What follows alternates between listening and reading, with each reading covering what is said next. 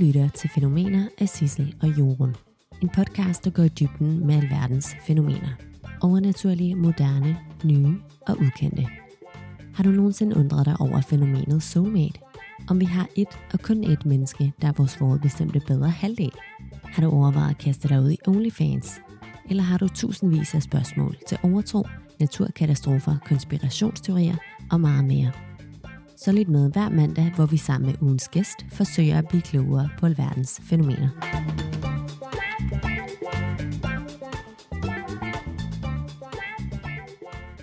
Velkommen til Fænomener. Mit navn er Jorun. Mit navn er Sissel. I dag skal vi tale om fænomenet OnlyFans.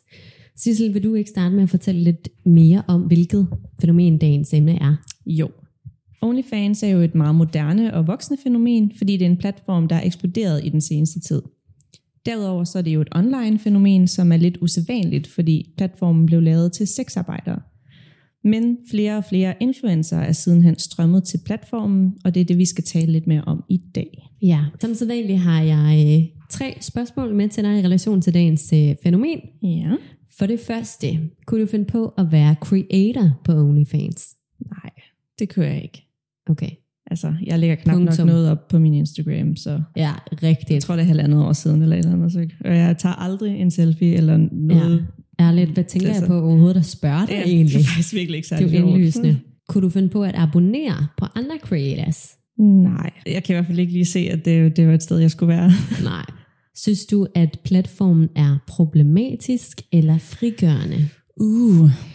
Altså min første tanke er umiddelbart, at det er problematisk, men det er også fordi, jeg ved, at der, øh, de har fået en del kritik for, at der er mange mindreårige, Mm. øhm, fordi man kan lave fake IDs og sådan noget. Ja. Ja, så, så jeg, jeg har svært ved at se det positive i, i sådan en side, der er så Mm. pornobaseret. Ja. Lad, ja. Ja. lad os se, om øh, det kommer til at ændre sig, efter vi har talt med ugens gæster. Mm-hmm.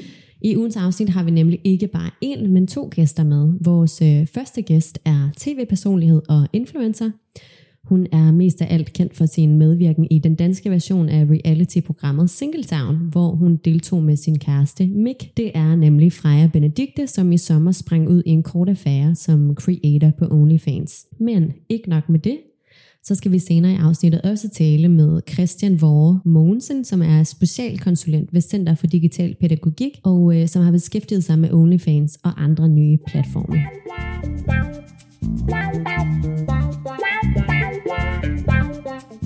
Tusind tak, fordi du vil øh, klemme os ind i din kalender i dag, Freja, og hjælpe os med at blive klogere på det her fænomen OnlyFans. Jamen selvfølgelig. I sommer så tog du springet og begyndte ligesom at hoppe ud i det her med OnlyFans, og det blev en rimelig kort affære, har jeg ret i det? Ja, Ja. øhm, Mm. mm. desværre. Men lige inden vi dykker helt ned i din historie, så øhm, skal vi lige sådan komme ind til kernen af, hvad OnlyFans egentlig præcis er. Mm. Øhm, og OnlyFans det er en amatørpornoside, der blev grundlagt i 2016, hvor brugere mod betaling kan abonnere på indhold fra diverse profiler, som man også kalder creators. Platformen den var i begyndelsen målrettet pornobranchen, men er også begyndt at tiltrække influencer, reality-deltagere eller andre kendiser. Og her på det sidste, der har der været en masse på styr omkring platformen, fordi ejerne pludselig lavede en vending på 180 grader og besluttede, at porno ikke længere var tilladt på siden. Men så trak de siden hen den her beslutning tilbage efter en kæmpe shitstorm. OnlyFans er jo eksploderet her inden for den seneste tid, og antallet af indholdsskaber og fans, det er nemlig steget fra 30 millioner til 150 millioner på et år, og 2 millioner af dem uploader selv billeder og videoer til, til siden.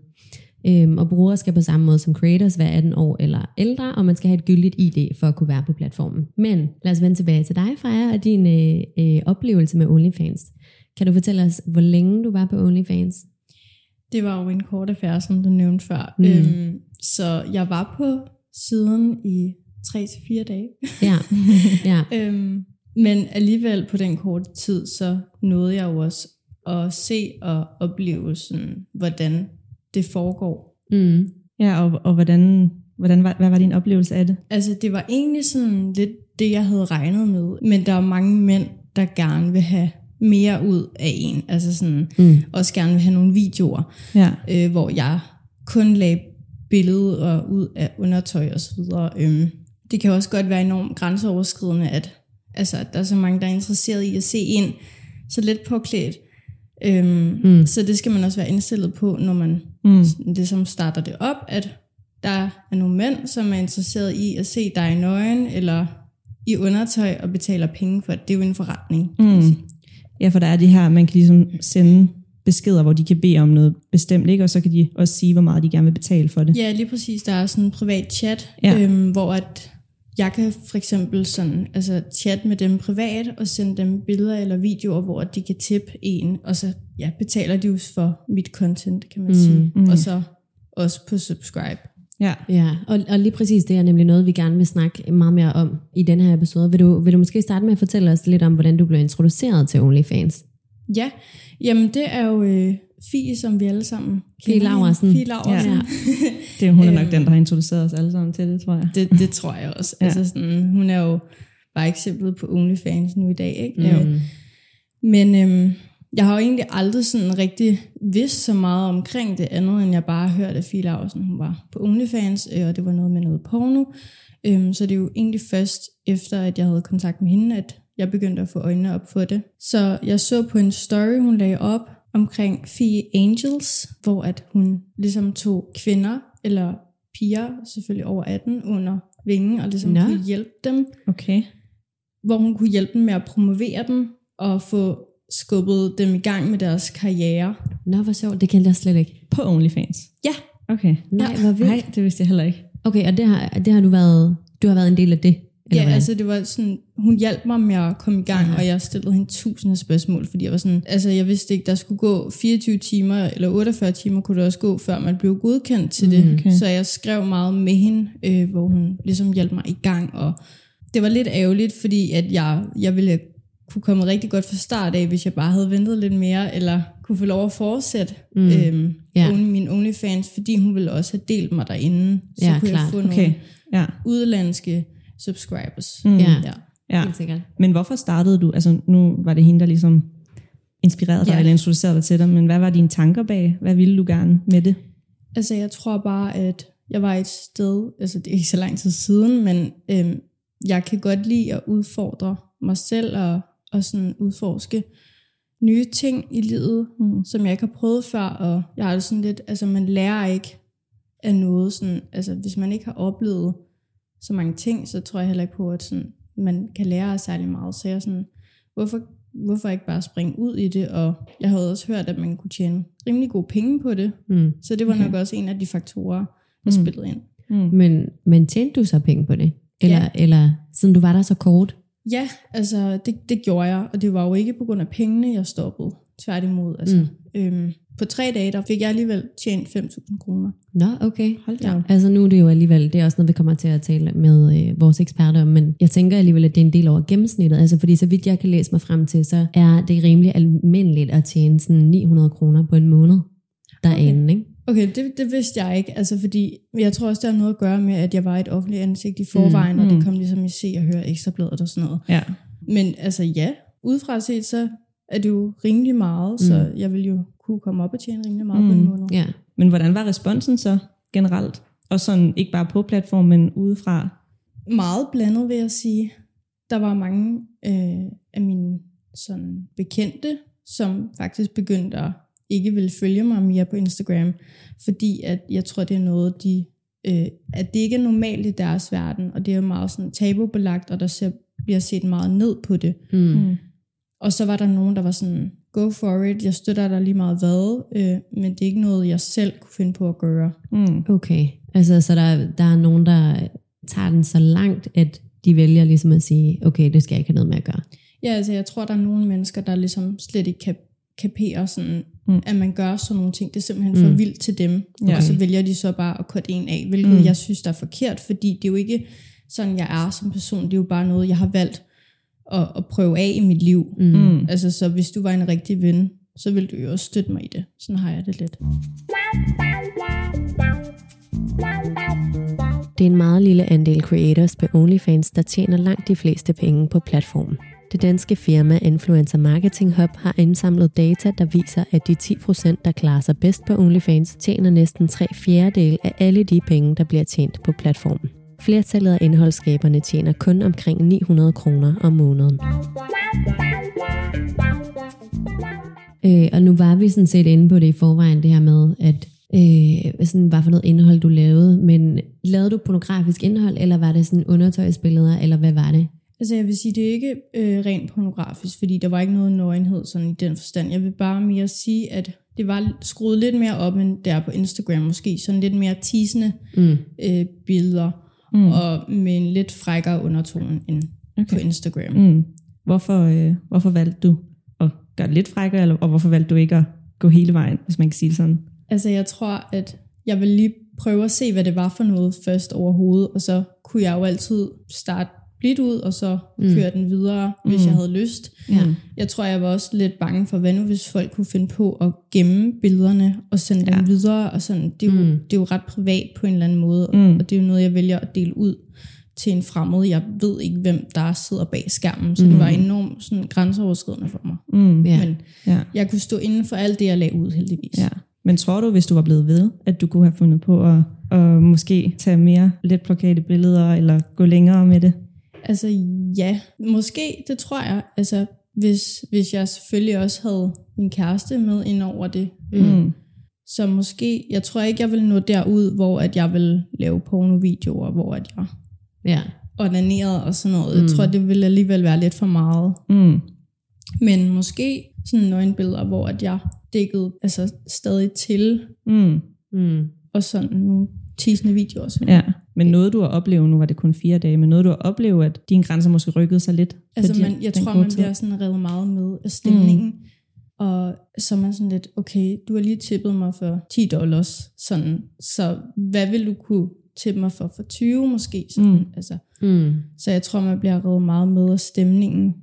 Ja, præcis. For har du oplevet, øhm, måske ikke, at du selv har rykket dine grænser, men at der er nogen, der ligesom har forsøgt at skubbe dem ved for eksempel at skrive til dig, øh, du får så så mange penge for at gøre det her. Altså Ja, er det ja. noget, du har oplevet?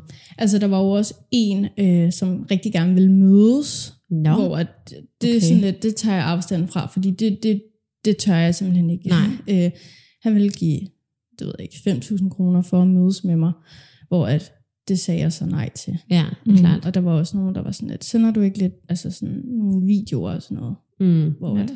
der, der var jeg ikke lige nået til. Mm-mm. Men er du bange for, hvis du så var nået dertil, at du så ville fortryde det? Jeg tror, at hvis jeg gjorde det, så ville jeg også være indstillet på, at, at nu der er ingen vej tilbage. Mm. Mm. Du er jo ikke på OnlyFans længere. Nej. Og den her karriere som creator var jo øh, rimelig kort, som du også selv sagde. Mm. Vil du fortælle os lidt mere om, hvorfor det var, du stoppede? Ja, altså i øh, bund og grund, så handlede det jo egentlig om min kæreste Mick, øh, som ikke var tilfreds med det. Altså han, han, jeg fortalte jo omkring Fie Laursen, og at jeg rigtig gerne måske kunne tænke mig at starte på OnlyFans. Mm. Så han var jo med hele vejen, og gav mig også lov til det, men jeg tror bare ikke, han vidste nok om, om mm. hvad det var, øh, hvad han gik ind til, før han ligesom var i det. Okay. Og for hans vedkommende, så tror jeg bare, at hans grænser blev overtrådt helt vildt meget, hvor det egentlig ikke rigtig var mine grænser, mm. men mere hans. Og det var jo også på grund af ham, jeg stoppede faktisk.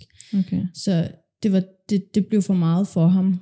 Men, men har det været sådan, fordi så har han jo fra start været sådan rimelig okay med det, og sagt, mm. okay, du prøver det her nu.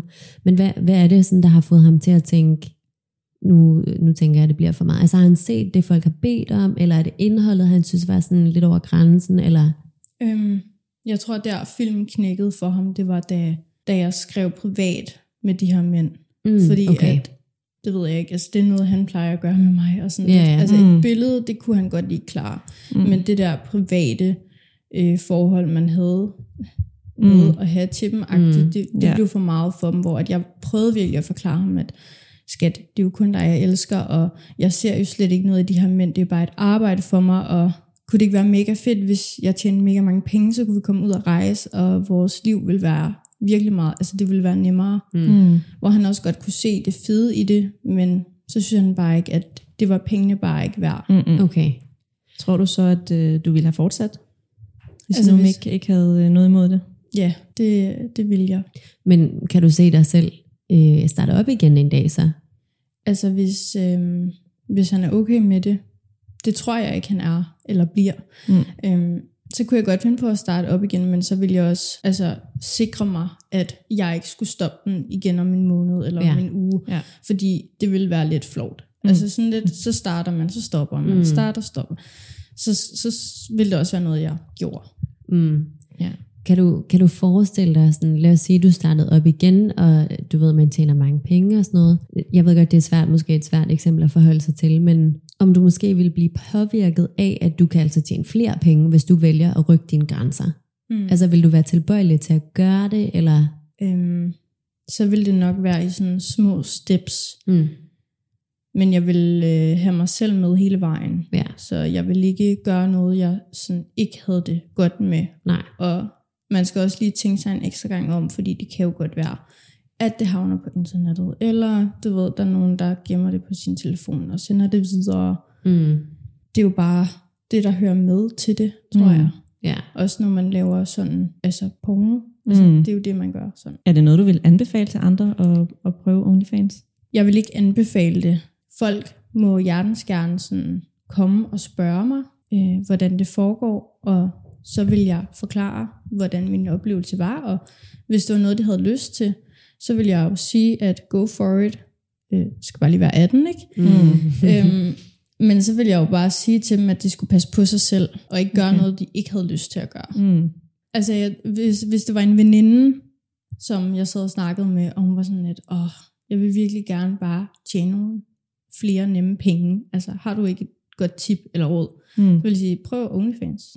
Altså, på den måde vil jeg godt kunne, men ikke Okay. sådan til en story, sådan, hey, øhm, hvis I mangler nogle penge, Ja. så... Har I nogensinde, nu ved jeg godt, at det svarer måske indlysende, men du har ikke prøvet at være til Mick sådan, skal vi ikke lave en kanal sammen, eller sådan, skal vi ikke, han kunne ikke finde på at starte OnlyFans. Det er sjovt, du siger det, fordi at, øh, jeg prøvede jo også altså i starten at lokke ham med til det, ikke? Og Fie, hun sagde, I kunne bare komme ned til mig her i Marbella, og så kunne vi jo lave lidt content sammen. Ja. Hvor jeg var sådan lidt, det kunne vi da godt prøve, skat, kunne det ikke være noget? Og så var jeg sådan lidt, ah, det ved jeg ikke. Det var ikke Og så var jeg sådan lidt, du kan jo bare kigge på. Du kan bare sidde derovre i hjørnet. ja. Det er der sikkert Ja. også nogen, der synes, der er meget... Ja, fordi Fia, hendes, hendes bror, er det også i gang på OnlyFans, ikke? Altså sådan, Ja. Det er jo sådan lidt Ja, og altså, ja, hun har jo også, ting. man ser jo også, hun har flere dernede, hvor, ja, net, hvor de så netop laver content sammen. Ja, ja, så, så er der nogen, der rejser ned til Mm, og sådan noget. præcis. Det er, altså, det er fandme engageret. Det er vanvittigt. Seriøst. Ja. Det er det virkelig. Men øh, tusind tak, fordi du vil være øh, med, Freja. Her til sidst, så vil vi bare lige høre, øh, lad os sige, der sidder en øh, lytter og tænker, det kunne godt være, at jeg lige skulle prøve det der OnlyFans. Har du så et godt råd, altså til både sådan, hvordan kommer du i gang samtidig med, at du måske beskytter dig selv, eller Altså, øhm, noget jeg gjorde, det var rigtig meget sådan se YouTube-videoer omkring OnlyFans. Mm. Der er mange piger fra USA udlandet, som har lagt sådan nogle guides op, do's and don'ts, sådan lidt, Mm. hvad, hvad skal du være opmærksom på? Så jeg Okay. tror helt sikkert, det vil jeg anbefale at gøre, Mm. mm. øh, noget research. Ja. ja, helt sikkert. Jamen, tak for tusind det. tak, fordi du ville være med. Jamen, det var så lidt. OnlyFans har lavet et estimat over, hvor mange penge man kan tjene ved at oprette en bruger og poste indhold. Hvis man eksempelvis har 20.000 følgere på alle ens sociale platforme og tager 10 dollar om måneden, kan man tjene mellem 2.000 og 10.000 dollars, altså mellem 13.000 og 66.000 kroner. Selv tager sitet 20% i provision. Estimatet kritiseres for at være urealistisk, fordi en sådan indtjening kræver, at man i forvejen har en stor følgerskare på andre platforme, såsom Instagram. I øh, det her afsnit så er vi så heldige at have endnu en gæst med. Det er nemlig dig, Christian. Øh, vil du starte med måske at introducere dig selv? Hjertens gerne, og tak for invitationen. Jeg hedder Christian Mogensen, og jeg er specialkonsulent ved Center for Digital Pædagogik. Det er sådan en pæn måde at sige på, at jeg får lov til at nørde internet og dykke ned i forskellige kaninhuller, trends og tendenser, og ligesom prøve at forstå, hvad der motiverer os mennesker for at bruge så meget tid på nettet. Mm, spændende.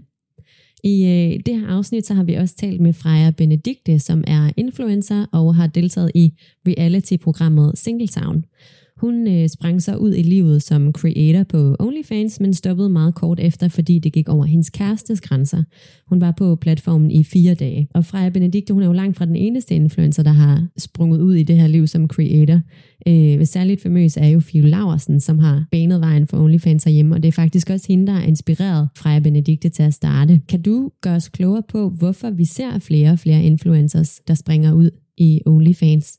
Jamen altså, i, øh, i sådan en digital sammenhæng, øh, da, i gamle dage, det vil sige for et par år siden, da hvis du var influencer, jamen altså, så var du stor på Instagram eller YouTube. Og det har sådan længe været en stående joke, at øh, drengene skulle være sjove, og at pigerne skulle være kønne på de her platforme. Ikke noget, vi ikke en stereotyp, som der som sådan er nogen sandhed i, men når det er en historie, vi går og fortæller hinanden, så, så bliver det lynhurtigt til en selvopfyldende profeti. Og netop mange af den nye generation af influencer fik en influencer-identitet på at være lækker eller være spændende og ja, se ud frem for at gøre. Og da OnlyFans kom tordnende ind på øh, social mediemarkedet og sagde, herover ved os, der kan I faktisk få penge per bruger, der følger jer, og altså jeres karriere var jeg alligevel at være lækre herover, der får I bare penge per klik, og ikke skal ud og fiske sponsor og alt muligt andet, alt det besværlige der. Det virker jo som en naturlig udvikling af lækkerhedsinfluenceren fra Instagram og fra YouTube. Du får penge per bruger, du får mere opmærksomhed, og du kan skrue lidt mere op for lækkerheden og intimiteten, du selv er dine følgere.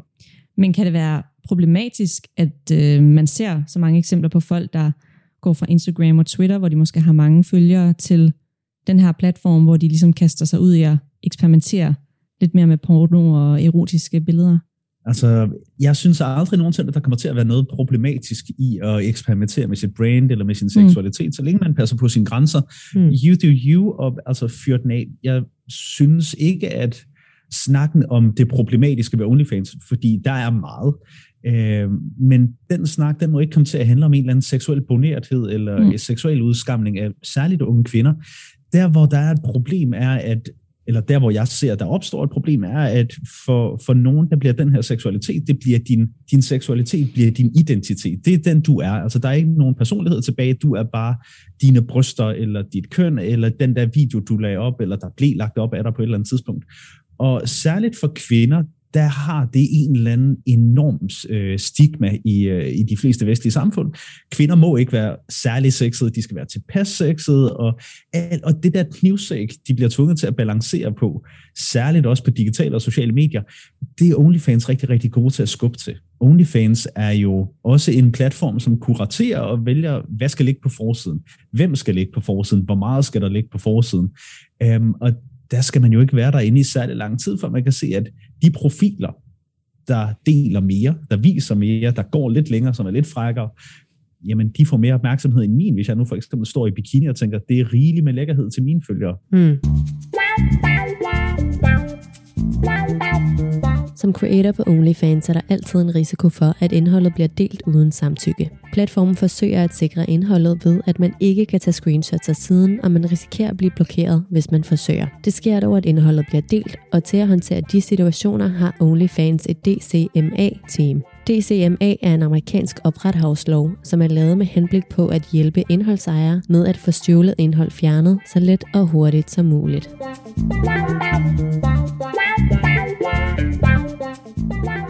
Øhm, influencer som Fie Laversen er jo blandt andet øh, en del af dem, der klarer sig rigtig godt på platformen i form af, at hun tjener en masse penge derpå. Men øh, som man ser i dokumentaren De Våde Piger, så er det altså ikke tilfældet for alle. Tal fra Influencer Marketing Hub viser, at flertallet af indholdsskabere kun tjener 900 kroner om måneden. Tror du, at der er en eller anden, hvad skal man sige, romantiseret forestilling af platformen, og at man tænker, hvis jeg starter her på, så er det en nem måde at tjene penge på? Ja, det tror jeg i høj grad, fordi det er, jo, det er jo både en historie, som OnlyFans selv er interesseret i at sælge, men også nogle af de influencer, som var first movers i forhold til skiftet til OnlyFans. Øh, for eksempel Fie har jo været meget, meget vokal omkring, hvor mange tusind kroner de kan få for at sælge et øh, billede af deres fødder eller et eller andet. Mm. Men når vi så samtidig husker, at noget af det vigtigste for en influencer, det er at fortælle hele tiden historier om, hvor pisse godt det går. Kæft, jeg er glad. Se, hvad jeg har fået. Se, hvad jeg kan. Se, hvordan jeg ser ud. Se, hvor jeg har været. Se, hvem jeg har været sammen med. Vi skal ikke særlig langt ind i den tankegang, før vi kan se for eksempel Fie, som vi ved er øh, psykisk sårbare, som vi ved har været øh, enormt sårbare enormt længe, og som også i sin dokumentarserie, hvor hun også åbner omkring sit uh, OnlyFans-arbejde, siger, jeg vil gøre alt for penge, og to klip senere sidder og bryder sammen og hulker, fordi, hey, hun vil gøre alt for penge. Mm. Hun skal jo også sælge ideen om, at hold kæft, hvor går det godt. Ja. Og jo længere tid man kigger på en Fie Laversen, fordi det behøver sikkert være Fie selv, det kan være rigtig mange af de andre, som er stået frem omkring deres øh, content creation på OnlyFans, er det ikke svært at se, jamen det er faktisk ikke for alle, at det går pisse godt. Men du kan ikke være på OnlyFans halvt. Altså hvis du er på OnlyFans, så skal du sælge ideen om, at kæft, hvor er det her sjovt. For mig, for alle dem omkring mig, og for alle mine følgere, så er det her bare mega fedt. Like and subscribe, send mig lidt flere penge. Mm. Men hvis man så netop ikke har en kæmpe følgeskare på Instagram, for eksempel som Frej Benedikte havde, hun fik, ja hun tjente 5.000 kroner bare på de få dage, hun var derinde. Men hvis man nu ikke er så heldig, og man måske ikke lige tjener så mange penge til at starte med, som man troede, kan det så ikke også gøre, at man hurtigere rykker ens grænser for at tænke, jeg skal gøre noget vildere, jeg skal lave noget mere content for ligesom at, at prøve at tjene penge. Det tror jeg helt sikkert, og jeg synes, det er det, der mangler i den her samtale, Mm. hvor, vi, hvor vi taler rigtig meget om, jamen, hvad med de store, og hvad med, hvad med, hvor højt den her bare for, hvor mange penge du skal tjene på via OnlyFans for at være succesfuld osv., den bliver sat enormt højt op. Sandheden er jo, at det er, altså, hvad sagde du før, vi, vi er nede på et par procent, der, der tjener ret meget mere end, Mm. end til et par liter letmælk og noget rugbrød hver måned. Mm. Øh, og i forhold til det, jamen, så giver du enormt meget af dig selv, men det virker besnærende at få solgt den her drøm om, at hvis du kommer herind og bare går lidt vildere, altså det er jo ikke fordi, der er noget galt med dig, det er bare fordi, dit produkt er ikke vildt nok endnu, og så kommer du op og tjener rigtig mange penge. Det er jo noget, vi også har bokset med i sådan digital pædagogiske kredse på Instagram i rigtig mange år, hvor grænsen den blev rykket fra, at du skulle være lækker til, at du skulle være lækker i bikini, til at du skulle være lækker uden bikini, men i modlys, fordi det var okay, og så videre. Altså, vi ser jo nu engang ud, som vi gør. Og det betyder, at for nogen, altså der er der kortere til den der karrierevej på at være lækker eller være æstetisk interessant, end der er for andre. Det må jeg gerne sige som enormt bleg mand med rødt hår. ikke? Men, men når, når vi så forholder os til en platform, hvor grænser kan blive, hvor grænser er til forhandling for kolde kontanter, eller måske endnu mere, hvis vi forholder os til den her platform, hvor grænser er til forhandling for løftet om kolde kontanter, eller Mm. muligheden for kolde kontanter, Mm. så, så sker der noget uhensigtsmæssigt med vores seksualitet og vores digitale seksualitet, nemlig at vi ikke længere udelukkende baserer den og dens grænser på, hvad jeg har lyst til, men også hvad vi tror, andre har lyst til. Og det må seksualitet aldrig nogensinde blive til. Den skal være vores egen, både den vi har i det fysiske rum, og den vi har i det digitale rum. Mm. Men kan, bør vi så være bekymret for, at platformen ligesom har fået så mange flere brugere? Den er jo gået fra 30 millioner indholdsskabere og fans til 150 millioner bare på et år. Er det noget, man skal være bekymret for? Ja, altså det var jo så også det år, hvor der var corona, hvor vi alle sammen Mm. sad derhjemme og kedede os rigtig, ja. rigtig meget. Øhm, jeg er som sådan ikke super bekymret for OnlyFans. Jeg er nogle gange rigtig bekymret for, at vores seksualundervisning ikke har det digitale islet. Mm. Og at vi i rigtig mange år i Danmark har været super gode til at tale om, at øh, vi skal lige huske at bruge kondom. Og inden for det sidste halvandet års tid er vi blevet bedre og bedre, shout out til Sex og Samfund, Mm. til at snakke også om, har du lyst, eller samtykke og grænser, alle de her ting. Det er rigtig, rigtig, rigtig godt. Hvis vi lige kunne have den samtale, også i det digitale rum. Har du lyst til at sende det her billede? Og også tale om, at det er fair nok at føle, jeg har lyst til at vise mig frem. Super. Gør det. Men Mm. pas lige på dig selv. Altså, vi kan jo også øh, tale om noget, nogle digitale, seksuelle selvforsvarsstrategier, men samtidig så kan vi også godt have en snak om, hvilke konsekvenser kan det have, når du har digital sex, eller hvad skal vi sige, gør digital seksualitet.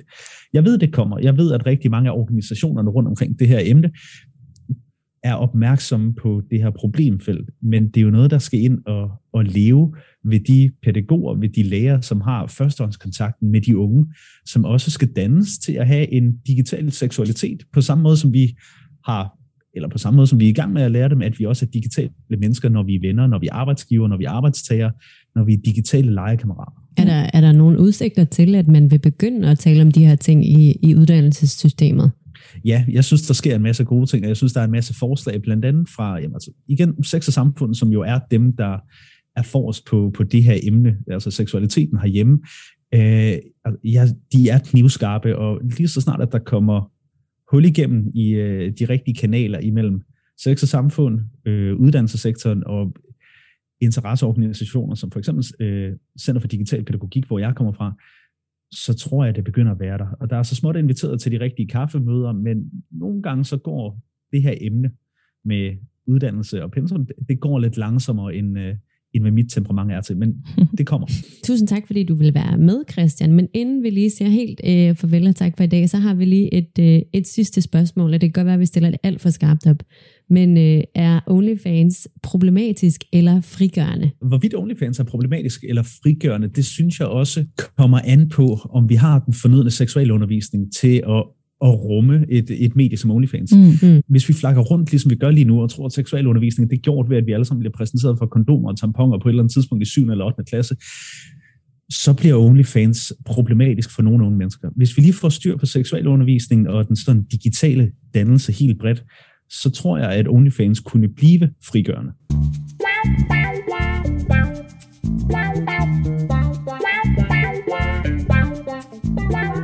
Det var øh, ugens afsnit af Fænomener. Tænker du, at vi, øh, vi har lært noget i lyset af dagens episode, eller? Ja, det tænker jeg, at vi har. Det, men det var også noget, jeg ikke anede noget om overhovedet. Mm. Øh, men, men ret spændende at høre Frejas historie, helt sikkert. Ja, både Frejas og så også en, der kigger på det måske lidt mere udefra. Ja. Øh, på fordele og konsekvenser. Og... Ja. Men øh, lad os som sædvanligt vende tilbage til de her tre øh, spørgsmål, for at se, om du vil svare det samme, eller om der mm. må være noget, der har ændret sig. Kunne du finde på at være creator på OnlyFans? Nej. Nej. Det har altså ikke ændret sig. Stålfast. Stålfast. Mm. Kunne du finde på at abonnere på andre creators? Nej. Heller ikke? Nej, det, det, det, er ikke lige, det er ikke et miljø, jeg kan se mig selv i. Mm. Jeg tror også bare, jeg er ikke et so me menneske nej. i forvejen, nej, så sådan, eller nogen, der tager billeder af mig selv, eller kan lide at se på mig selv, eller noget, så det, nej. Øhm, synes du, at platformen er problematisk eller frigørende? Nu fik du jo lidt et hint fra ja. vores ekspert, men ja. hvor er du her? Altså, jeg tænker da helt klart, at jeg hopper lidt med på Christians bølge med, at det kunne godt blive frigørende, hvis der bliver skabt mere opmærksomhed på digital seksualitet. Mm. Øhm, men, men lige nu vil jeg stadig sige, at det er de problematiske ting ved det, der sådan overskygger det lidt. Dette var ugens afsnit af Fænomener. Programmet var tilrettelagt og redigeret af Jorgen Ellingsgaard og mig selv, Sissel Elkær Nielsen. Hvis du kunne lide ugens afsnit, så husk at abonnere på Fænomener på din foretrukne streamingtjeneste. Så sikrer du, at du ikke går glip af næste afsnit. Du kan også finde os på Instagram under Fænomener Podcast, hvor du kommer med bag om kulissen. Vi lyttes ved.